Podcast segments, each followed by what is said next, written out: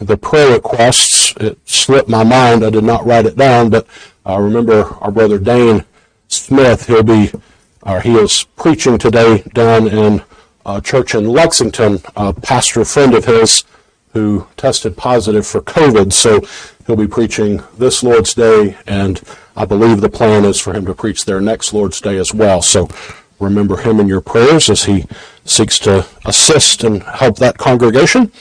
Zechariah chapter 3 for our Bible reading, and we'll read the entire chapter together.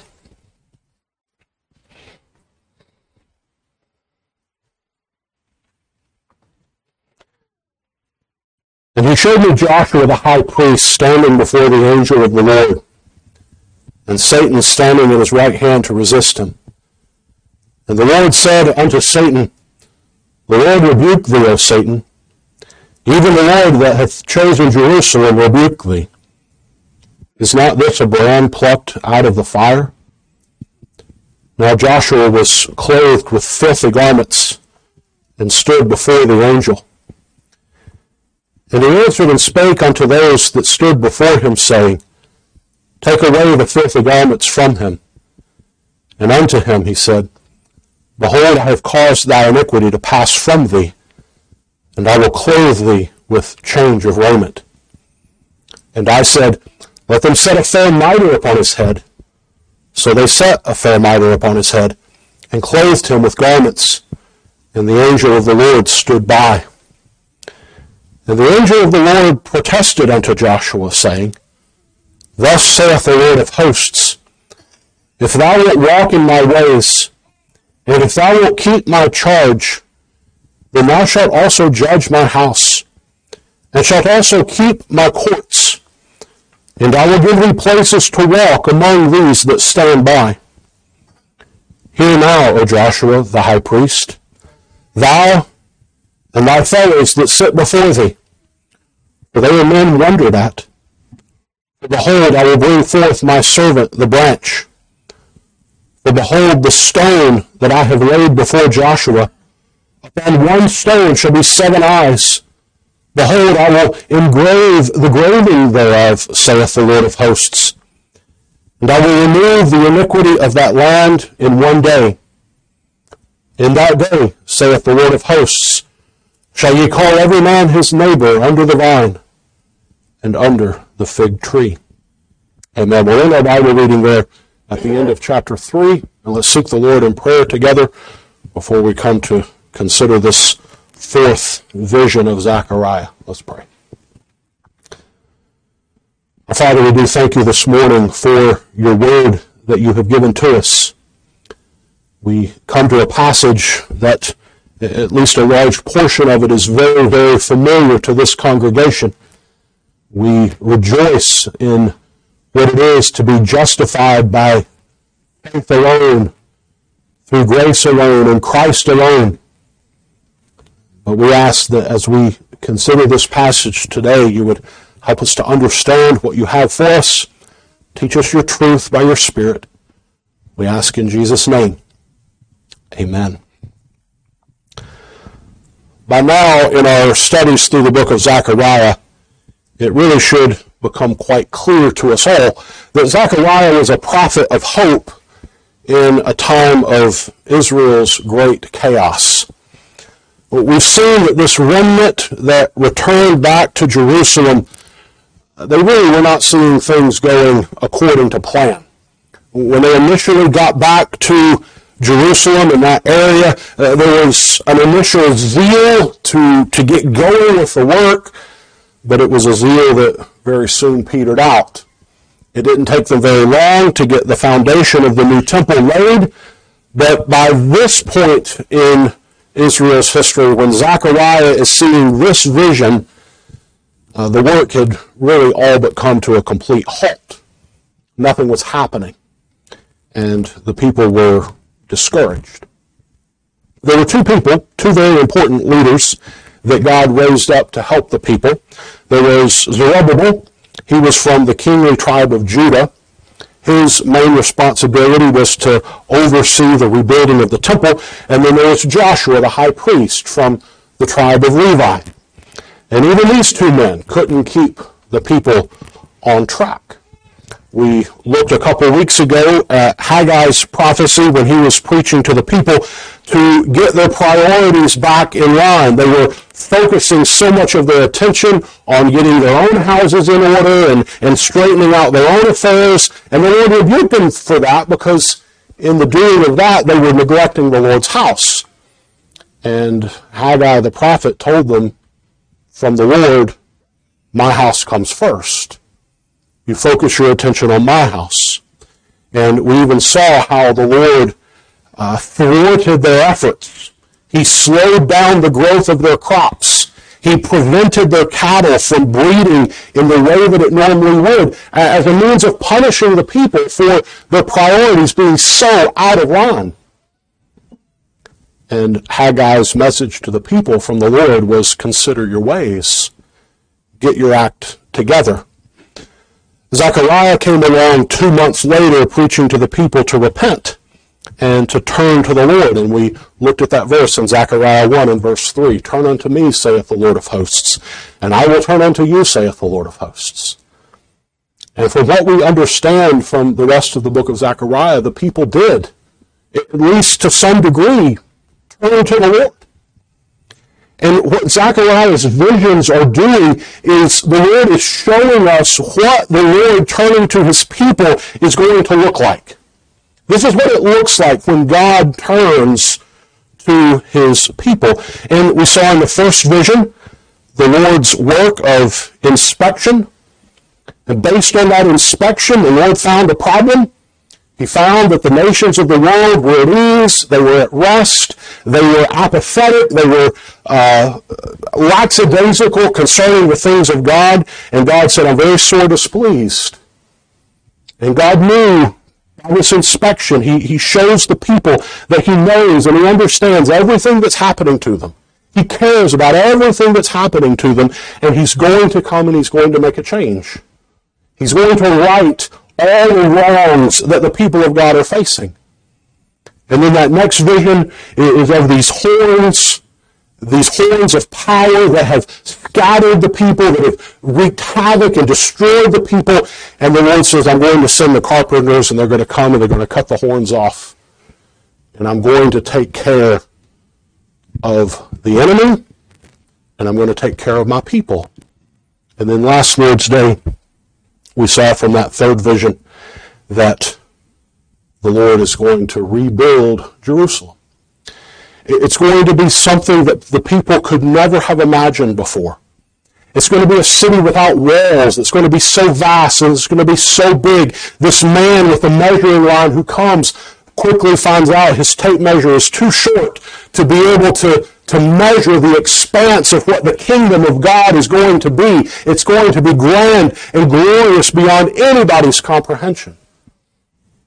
And the Lord, instead of having physical walls, the Lord says, I'm going to be a wall of fire round about it. I'm going to be that means of protection that you need. And so this second and third vision is showing us what it's going to look like when God makes everything right again.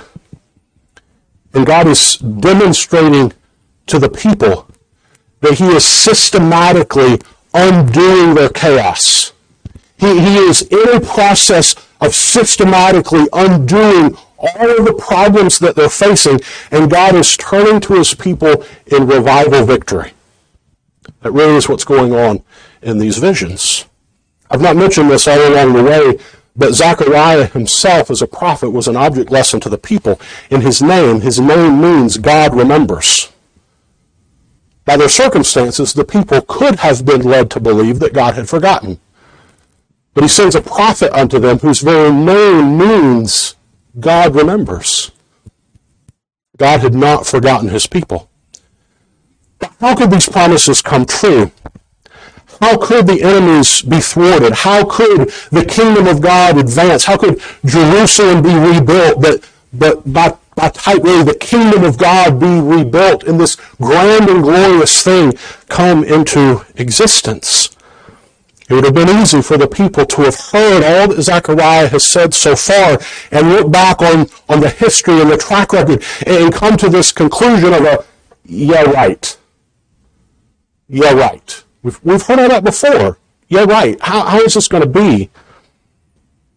Well, this fourth vision is sent to give the people great hope amid their chaos.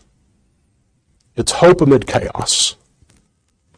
For those of you who were with us on Wednesday night for our Zoom meeting, uh, you'll know that I preached then from chapter 2 and verse number 13 about the waking up of the sleeping giant.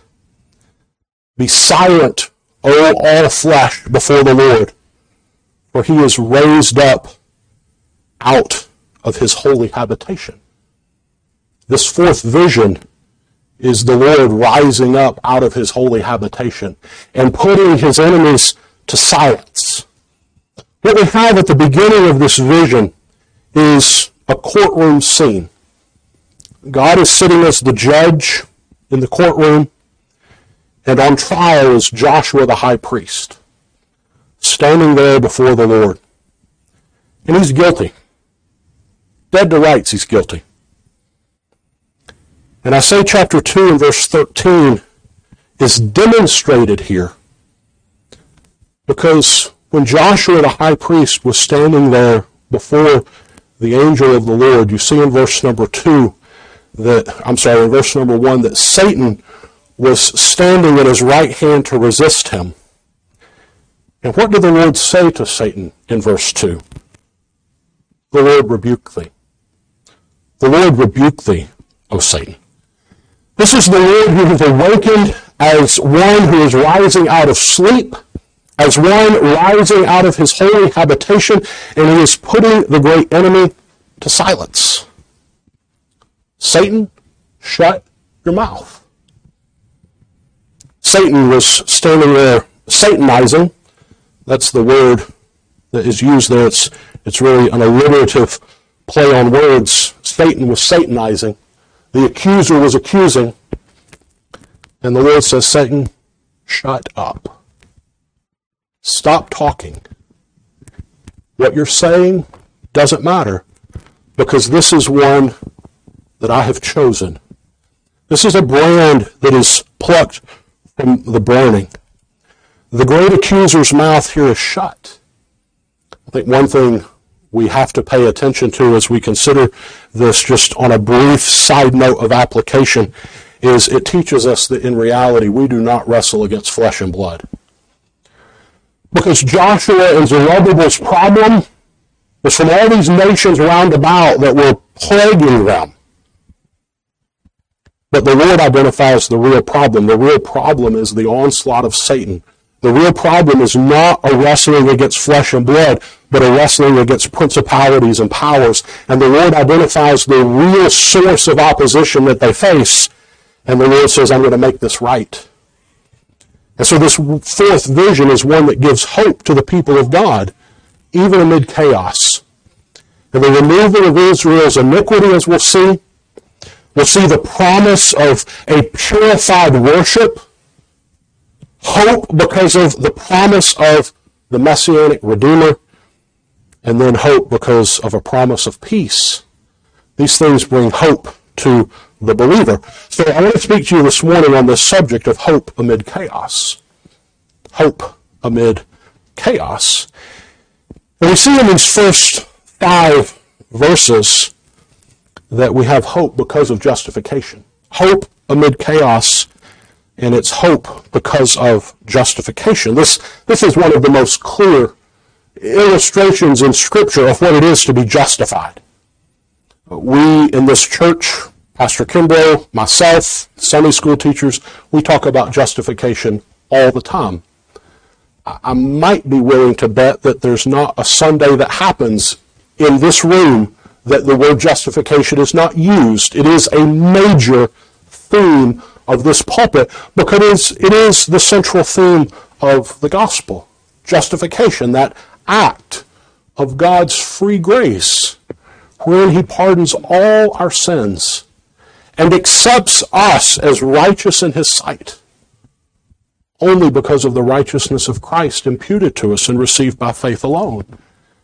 There, there's a sense in which I could preach on the doctrine of justification every week for the rest of the year and not exhaust what the Bible has to say about this great truth.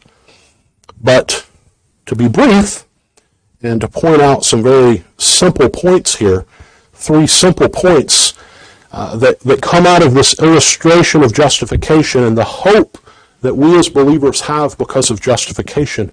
I want you to see first from verse number one that we are sinners before a holy God. That's where our understanding of the doctrine of justification has to begin. We are sinners standing before a holy God. You look at verse 1, he showed me Joshua, the high priest, standing before the angel of the Lord. And it says in verse number 3, Now Joshua was clothed with filthy garments and stood before the angel. Now, we read that, and we read that word filthy, and we all, to some degree, understand what it means to be filthy. If you are at our house at about 5.30, 6 o'clock, you'll hear the loud roar of a GMC 3500 pull into the driveway, and Hudson will get out, and he is filthy. He has dirt all over him. His hands are filthy. He has dirt on his face. His clothes are filthy. But that's not what this is talking about. The word for filth that's used here is the word that is used in the Bible for human excrement. I want you to turn to a passage in Deuteronomy 23. This is an important connection for us to make, and I don't want us to lose the import of this, and I don't want to just read past this word filthy and just keep going. There's a sense in which the Holy Spirit could not describe to us anything more vile than what we have here. It's difficult to imagine dirtier stuff than this. But this is important. Look at Deuteronomy 23. Look at verse 12. It says, Thou, thou shalt have a place also without the camp whither thou shalt go forth abroad, and thou shalt have a paddle. Read the word shovel. Thou shalt have a shovel upon thy weapon. And it shall be when thou wilt ease thyself abroad, that thou shalt dig therewith, and shalt turn back and cover that which cometh forth from thee. Now, is this just a rule for sanitation? Yeah, partly, but look at the next verse. Look at verse number 14. How come you need to have a shovel? How come you need to dig this hole? How come you need to bury this that comes forth from you? Because the Lord thy God walketh in the midst of thy camp to deliver thee. That's why. That's why you have to do this. That's why you have to cover your filth because the Lord walks in the midst of the camp to deliver you, and to give up thine enemies before thee. Therefore shall thy camp be holy, that he see no unclean thing in thee, and turn away from thee. Now this was a real command that the children of Israel in the civil legislation were to follow. It, it, when it was your time to go, you had to go. You go outside the camp, you dig a hole, you go, you cover it up. But the connection there in verse number 14 is so important. You see, what this was by object lesson, if you didn't cover that by object lesson, by illustration, this was a picture of open sin in the camp. And the Lord says, I can't intermingle with sin. I'm walking among you, and I'm not going to walk among filth. I'm not going to be involved with filth. And so Joshua is standing before the Lord covered in the very thing that God said would cause him to turn away from his people. He was standing covered, like completely covered in that very thing. And God is saying, I can't intermingle with sin. Do you know what one of our biggest problems is? I don't think one of us in this room really sees ourselves this way. We don't see ourselves that kind of sinner. We're good sinners. We're not covered in poo. We're not standing before the Lord covered in poo. We're way better than that, aren't we? You see, that's our problem. Our sinfulness causes us to reject the very idea that we're sinners. Our sinfulness causes us to justify ourselves and say that we're okay. But God says, no, you're not okay. it's really this bad. It couldn't be worse. But the illustration goes on to show us that God sovereignly removes our iniquities. Look at verse 4. And he, this is the angel of the Lord, answered and spake unto those that stood before him, saying, Take away the filthy garments. Just take them away. Remove them. And unto him he said, Behold, I have caused thy iniquity to pass from thee. The Lord uses the word iniquity here rather than the, the more generic, the more common word sin. Sin means to miss the mark. Iniquity is that word that underscores the idea of crookedness, being just so completely off of God's path. We're just out of line with what God would have for us. We're contrary to God's will. And God says, I'm going to remove that. And so God commanded the filthy, excrement covered garments to be taken away. And that's what happens in our justification. Our sin is taken away. They're all forgiven. They're cast as far as the east is from the west. They're cast into the deepest parts of the sea. And the Bible gives us these different, different imageries to, to show us and help us understand what it means for God to remove our iniquities, to take them away. But not to be crude, but to strongly make the point, in our justification, we're not standing before the Lord naked. We're not left that way. We're not left with garments removed naked before the Lord. Look at the rest of um, verse number four. Behold, I have caused thy iniquity to pass from thee, and I will clothe thee with change of raiment. God clothes us with his perfect righteousness. In this legal sense, we stand before God as perfect and as righteous as Christ is righteous. Uh, Chris Anderson in that hymn has captured the phrase quite well. His robes for mine. My robes, my excrement covered filth was taken away, and now I have his. His robes in place of mine. If you're justified, you stand before the Lord clothed in the perfect righteousness of Jesus Christ. This is the great hope that you have as a believer. Hope because of justification. Because of this fact that it's a sovereign act of God is something that can never be undone. It, it can't be removed. Those perfect, spotless, righteous clothes that you have on now, they're permanent. They're clean. Regardless of everything that's going on around you or everything that's going on in you, if you're justified, then there's hope. Now, if you've never been saved, if you've never had your sins removed, then I'm very sad to tell you there is no hope for you until your sin is removed. Those who live in, in constant fear, turmoil, and chaos of life and have no rest in their soul, they live that way because of the guilt of their sins. They never can, you can never get past that on your own. The only way that you can get past that is hope in Christ. To know that your sins have been forgiven. To know that you're right with God to know that you're clothed in the perfect righteousness of Christ. And so this hope amid chaos, he, he opens with this hope of justification. But he goes on. A second reason that we have hope amid chaos is because we have hope that God will preserve the purity of worship. God will preserve pure worship the next part of this vision really explains to us the why. Why is it that the Lord is giving this vision? Why, why did the Lord show Zechariah, Joshua, the high priest, standing before the angel of the Lord, dressed this way and, and cleansed and changed? Why, why is this vision recorded for us? Yes, it's recorded as an illustration of justification. Of course it is. But there's more to it than that. As the high priest, you see, Joshua represented all the people before God. He stood in the place of this faithful remnant that had returned to Jerusalem. And the people needed to be cleansed.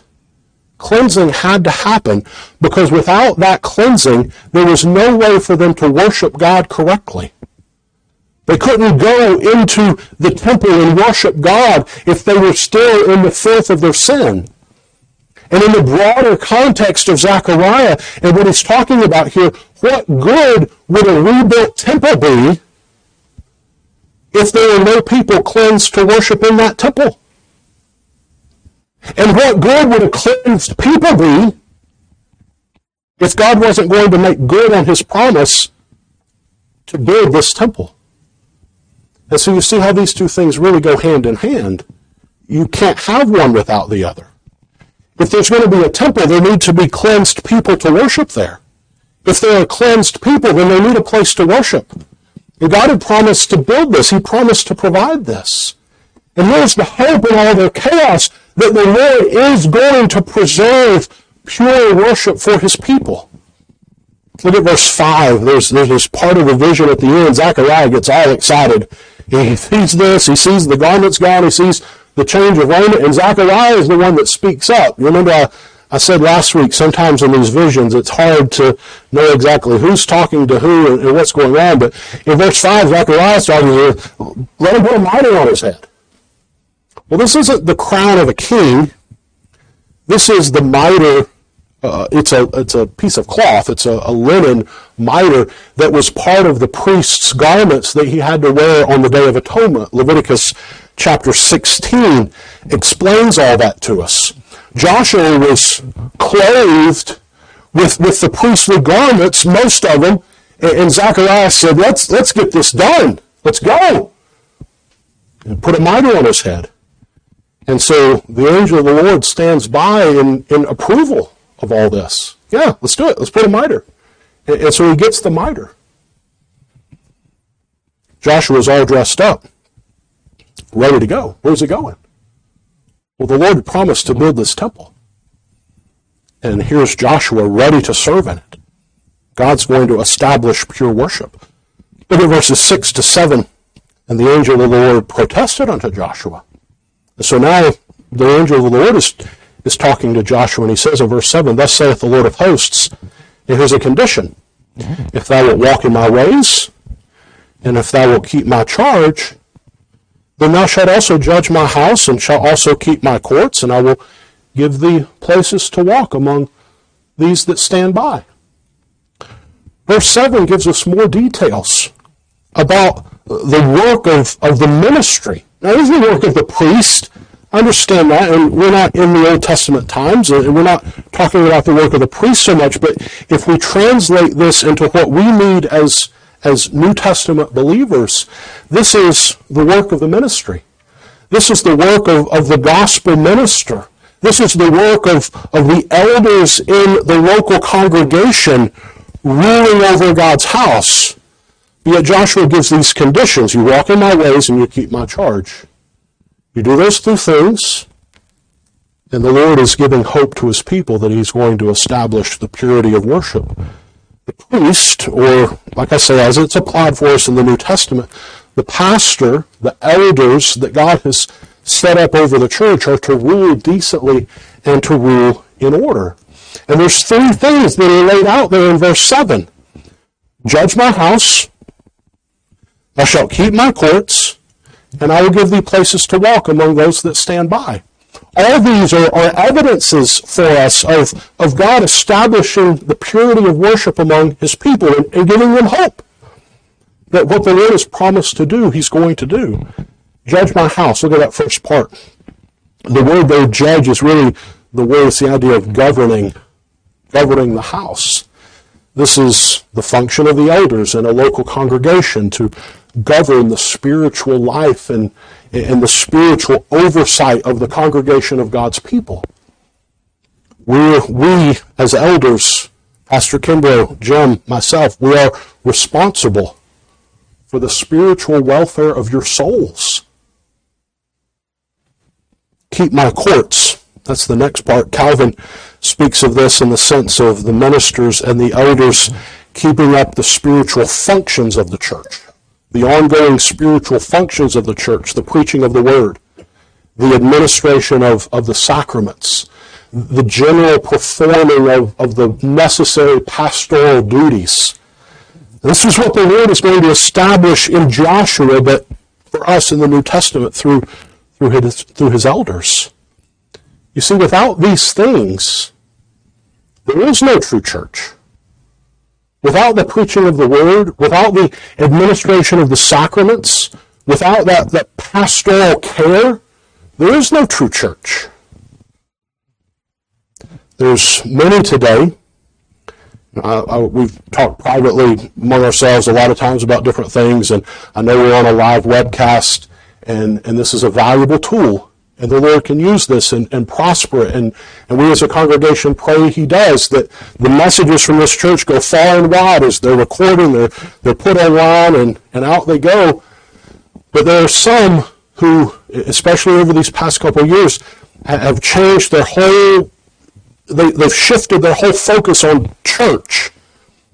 And this concept of virtual church has become a thing. Well, virtual church is not church. If, if there's no administration of the sacraments, if, if you never take the Lord's table, you're, you're, you're really not part of the church. That's an integral, necessary part of what it means to be part of a body of Christ. And here, Joshua is giving hope to his people because he says, I'm going to raise up the ministry of, of pure worship. It's going to continue on. It's been going for so long. I'm going to establish it. Great hope for the people. There's hope amid chaos. He also tells um, Joshua here in verse number 7 I will give thee places to walk among these that stand by. I think really just the idea that we're supposed to gather from that is the concept of giving honor to whom honor is due. Those that the Lord has called and, and set apart for the gospel ministry, those that the Lord has called as, as elders in his church are, are worthy of honor. And, and the Lord is saying to Joshua, in essence, I'm going to give you that honor among men that is due.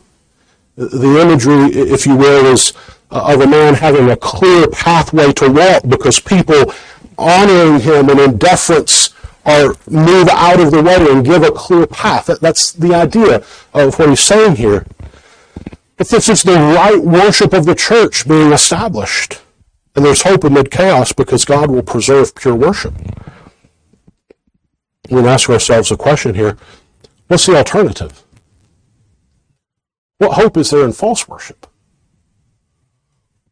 What hope is there in the status quo of what these people were facing in Jerusalem, where there was no temple, where for 70 years they had no place to, to worship the Lord as they were commanded to according to the Old Testament system.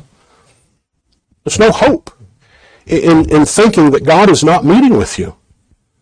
But this is exactly what the Lord is saying the Lord is saying, I'm going to meet with you. I'm going to turn to you. This is what it's going to look like. I'm going to wipe away all your sins, and, and I'm going to establish the purity of worship. It's going to come back. There's going to be a temple. There's going to be a priest. There's going to be cleansed people, and you're going to be able to worship me the way that I have commanded you to worship coming to the Lord's house, a, a, consistency in, in the Lord's house under the preaching of the word, the sacraments of the church, the fellowship of the Lord's people. That is a primary way that the Lord encourages and gives hope to the Christian. And the Lord in this vision says he's going to do that. We move on to verse 8 to a third aspect of hope here, and that is hope because of the work of Christ. Verse 8 says, Hear now, O Joshua the high priest, thou and thy fellows that sit before thee, for they are men wondered at. For behold, I will bring forth my servant, the branch. Here we see hope because of the work of Christ. Hope because of the work of Christ. Now, Zechariah was looking at this in the future. His servant, the branch, had not come on the scene yet. We look at this from the other side. We look at it backwards. And we, we see his servant the branch has already come, and his servant the branch has already done the work that Zechariah was looking forward to and was prophesying would happen. But this phrase, my servant the branch, is, is one that's just full packed of theological truth because it details two very important aspects of the mediatorial work of Christ. Uh, Isaiah is the main one who develops this idea of the servant of the Lord. And the focus in that is primarily on the priestly work of Christ as our mediator. But this idea of the branch is one that focuses primarily on the kingly work of Christ, the kingly part of his mediatorial work. And in his servant, the branch, this priest and king are joined together. But this branch is something that's important for us to understand. You know, we, we talk about a branch, you look out at a tree and you have a trunk, and off that trunk are branches. And, you know, that's where you hang your tire swing is off the big main branch and the, the branch. But that's not the word that's used here at all. It's a completely different word, and really a completely different understanding.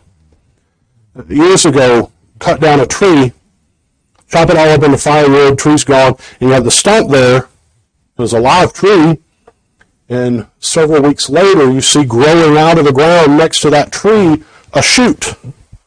A, a sprout has come up out of one of the roots next to that tree. That's the idea of this particular word. It's actually translated in the Old Testament as bud, or it's translated as something that, that springs forth, something that shoots forth. And the imagery is, is very clear. Israel as a nation had been cut down. Nebuchadnezzar had come into Jerusalem and, just decimated the place. From a distance, one would have thought that these people are dead. But yet the Lord prophesying of this one that was going to be the branch, this branch is evidence that there's still life there. It's not dead. Still life is there. And the Lord is going to raise that servant up, his servant, the branch, combining the priestly and the kingly offices of Christ. And he's going to come forth as the one who is the great messianic redeemer of his people. Obviously a prophet too, but that's not necessarily in the purview of what Zechariah is talking about here. But verse 9 continues this work of the mediator. A different metaphor, really continuing on and, and perpetuating the same truth of thought. Verse 9, For behold, the stone that I have laid before Joshua, upon one stone shall be seven eyes. Behold, I will engrave the graving thereof, saith the Lord of hosts and I will remove the iniquity of that land in one day. I say it's the same image, but it's a different metaphor. It's still talking about the Messiah. It's still talking about the Redeemer would come. My servant, the branch. But in verse 9, he's referred to as a stone. And we know from Scripture many times Christ is referred to that way. He's a stone of stumbling. He's a rock of offense. He's the chief cornerstone. We'll see tonight he's the headstone. He's referred to as a stone many times in Scripture. And so this is Christ, that one who is the stone. But we get a little confused and what in the world is all this with all these eyes and engravings and what, what, is Zechariah seeing or, or what is meant? What are we supposed to understand from this? Well, his servant, the branch, is Christ. The stone is Christ and, the seven eyes, there's several different interpretations here. Um, I, I think it's best to understand this from the perspective that all will see him and he will see all. There's another way to look at this from the perspective tying it with the engravings. That Christ, this, this is the way Matthew Henry takes it. Uh, a little bit different than, than Calvin's interpretation, but he speaks of the stone this one ultimately that's engraved, but this stone that is so beautiful, it shines so brightly, like a diamond. It's as if it has seven eyes of, of sparkle. And I think that communicates to us something of the idea, especially when we tie it with what the Lord says, I will engrave the gravings thereof. As a craftsman would take a stone that you would look at and you're like, what is that? But when he's finished with it, cutting it and smoothing it and polishing it and, and graving it exactly the way that it's supposed to be to catch the most light and, and do its thing what diamonds or you know rubies or emerald or whatever do. It's beautiful. Stunning to look at when he's finished. You know, Christ is this this is the same one who later would take to himself the form of a servant and would be made in the likeness of men, and he would be found in fashion as a man. And Isaiah tells us that he was comely. There was nothing about him that really drew people's attention. He, he walked through the marketplace and he, he didn't turn heads. He was just a Jewish guy. But to those that believe, he's precious. And this is what the Lord is going to raise up this Messiah, this Redeemer, that is beautiful, it's perfect, spotless, sinless. We, we can say from this last part of verse 9 that Christ was simply extraordinary in every way. He's extraordinary. There's hope amid chaos because of the perfect work of Christ for his people, because of the extraordinary work of Christ for his people. It's the same Christ that would earn a perfect righteousness, that provided the garments of salvation that Joshua was clothed with. This is the Christ that earned these things.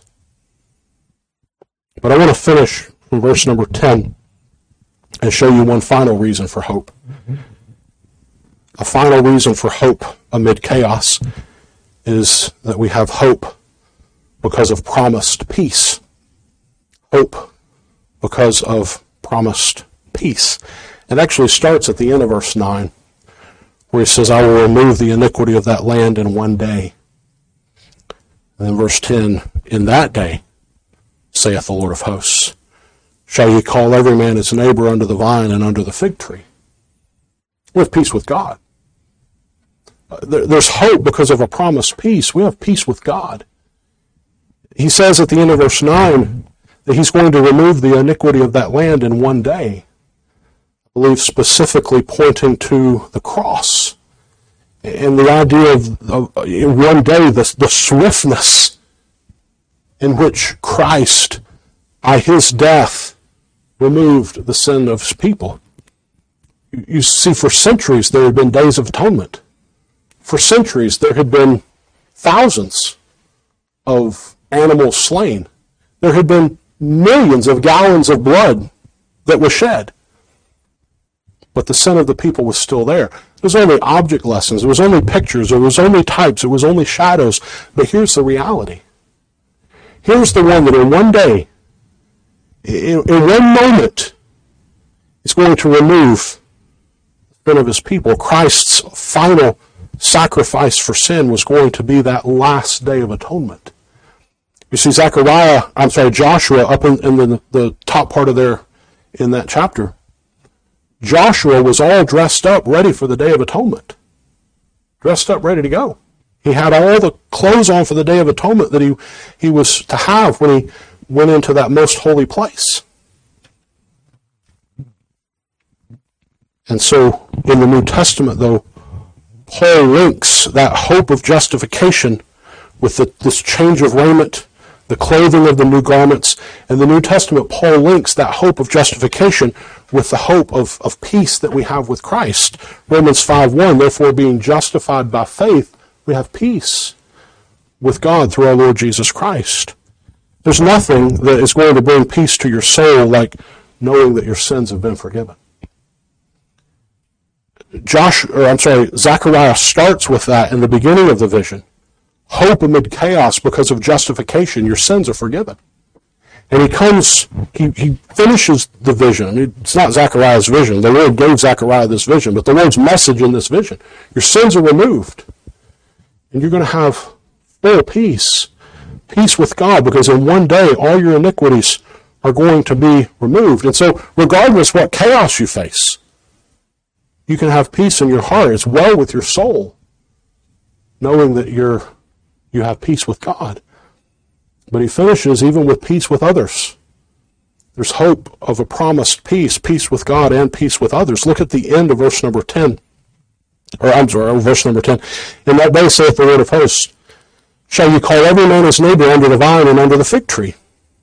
In its most full sense, this is yet to be fully realized. Uh, but it will be fully realized in that New Jerusalem wherein dwells righteousness, where the lion and the lamb can lay down together, where every foe is vanquished, where, where there is peace, where there's no fear of being attacked, there's no fear of, of being vandalized. If you fear your neighbor, you stay within the walls and the safety of your house. If you fear your neighbor is going to hurt you, you don't go out in the yard, stand under a tree. It's ridiculous. You, you stay in a safe place. But here the Lord speaks of that day that you're going to fellowship with your neighbor under the fig tree, under the vine. There's going to be peace on earth. You know, God promised this peace. He promised to send this peace. It, would, it, was echoed somewhat at, at the birth of Christ, glory to God in the highest, peace on earth, goodwill to men. The ungodly cry for peace, but yet we're told that they, they cry peace when in fact there is no peace. But the Lord says, No, I am going to send real peace. And there's hope for that promised peace.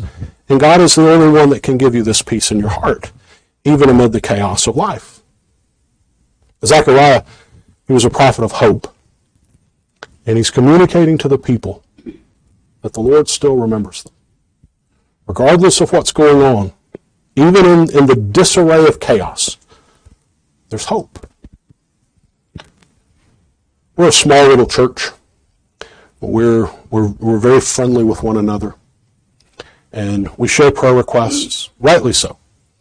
And we know many, uh, maybe not many, we know a lot, we know some, whatever. We know the struggles that one another are, are going through in different ways. We pray for people with bum legs, bum feet, people on their deathbed, you know, mothers that are struggling, fathers that are struggling, job situations. And we, we enter into one another's burdens and all these things. And yet it's human nature, is it not? We don't really share our darkest hour with everybody. And so there's things that are in my heart. There's things that are in your heart. Nobody else knows about. You have fears. You have worries. You have anxious thoughts that you don't share with other people. Things that trouble you. But there's hope in the midst of chaos. There's hope in the midst of the worst of circumstances. This morning we are reminded that the Lord knows. The Lord knows all the discouragements that you face inside and outside. And the hope amid chaos. And that hope is only found in Christ. It's found in your sins forgiven. It's found in a purity of worship. It's found in a promised Redeemer. And it's found in that peace that is brought only by Christ, only by knowing Him.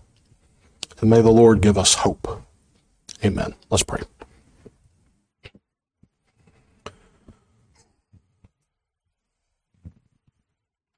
Father, this morning we do thank you for your word, that you comfort us with what you've, what you have communicated in Scripture. We pray that we would each one lay these words to heart and be greatly encouraged at the hope we have of eternal salvation. We thank you that we can say with the hymn writer, it is well with our souls. I pray that you'll bless the remainder of this Lord's Day we ask it in Jesus' name. Amen.